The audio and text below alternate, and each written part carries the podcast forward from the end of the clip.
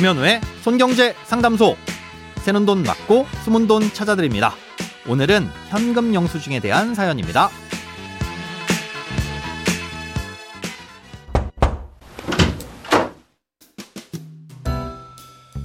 안녕하세요. 저는 부모님이 자영업을 하고 계시는 사회초년생입니다. 평소 마트나 식당을 가서 현금 결제를 하면 꼭 현금 영수증을 발급받으려 하는데요. 제가 취업하기 전까지는 현금 영수증을 발급받을 때 부모님 사업자 번호를 눌러서 입력했습니다. 그런데 제가 직장을 다니고 나서부터는 제 연말 정산도 신경을 써야 하는 것 같더라고요. 앞으로 현금을 쓰게 되면 제 이름으로 현금 영수증을 발급받는 것과 부모님의 사업자 번호를 입력하는 것 중 어떤 것이 더 유리할지 궁금합니다. 결론부터 말씀드리자면 이제부터는 사연자님 앞으로 현금 영수증을 발급받으시는 게 좋고 원칙적으로도 그렇게 하는 게 맞습니다.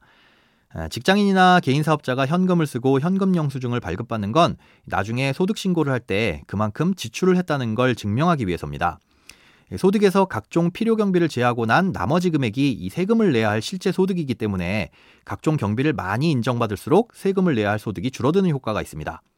우리가 현금을 내고 현금 영수증을 발급받는 행위를 하게 되면 나는 지출을 했고 상대방은 그만큼 돈을 벌었다라는 걸 국세청에 알려줄 수 있게 되는 거죠. 신용카드를 쓰면 카드사에서 그 역할을 대신해 주지만 현금은 따로 말을 하지 않으면 돈이 오고 간 걸 아무도 모르잖아요. 예, 그런데 현금 영수증을 발급받게 되면 이런 이력들이 자동으로 국세청에 넘어가게 되는 겁니다. 물건을 판매한 곳에선 매출로 잡히고 물건을 구매한 쪽에선 지출로 잡히는 거죠. 예, 그렇다면 왜 앞으로는 사연자님 이름으로 현금 영수증을 발급받아야 하느냐? 부모님께서 자영업을 하고 계시다고 하셨는데요.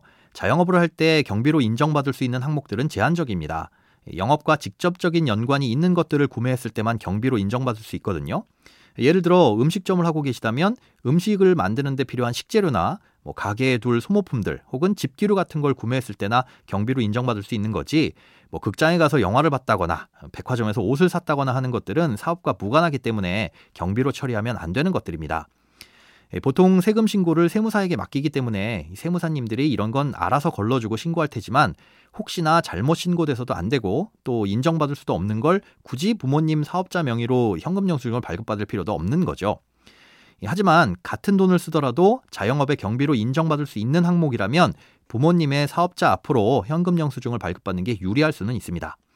예, 개인 사업자는 지출한 금액을 100% 공제받을 수 있지만 근로자는 30%만 공제가 되거든요. 예를 들어 부모님 가게에 집기류가 낡아서 뭐 100만 원어치 집기류를 구매했다고 가정해 보겠습니다. 이걸 살 때 부모님 사업자 앞으로 현금 영수증을 발급받으면 100만 원만큼 전액 경비로 인정받아서 부모님의 소득 금액을 100만 원 줄일 수 있지만 이 똑같은 집기류를 사면서 사연자님 앞으로 현금 영수증을 발급받으면 100만 원의 30%인 30만 원만 공제를 받아서 사연자님의 소득 금액은 30만 원만 줄어들게 됩니다. 심지어 사연자님은 연봉의 25%를 초과해서 지출한 다음에야 공제를 받을 수 있고요. 음, 예를 들어 연봉이 4천만 원이라면 1년 동안 1천만 원은 초과해서 써야 다음부터 공제를 받을 수 있는 거지 1년 아, 동안 쓴 돈이 1천만 원이 안 된다면 신용카드를 쓰든 현금 영수증을 발급받든 연말정산 때는 아무런 도움이 되지 않습니다. 그래서 공제를 받는 비율로 따지자면 같은 금액을 쓰더라도 사업자 명의로 현금 영수증을 발급받는 게 유리하다는 겁니다. 예, 물론 소득 구간에 따라서 세율이 다르기 때문에 실제 줄일 수 있는 세금은 달라질 수도 있지만 소득이 두세 배 이상 크게 차이가 나지 않는다면 일반적으로는 개인 사업자 명의로 현금 영수증을 발급받는 게 유리합니다. 예, 그런데 이건 다시 한번 말씀드리지만 사업에 직접적인 연관이 있는 항목들에 대한 얘기지 평상시에 지출하는 생활비는 해당되지 않습니다.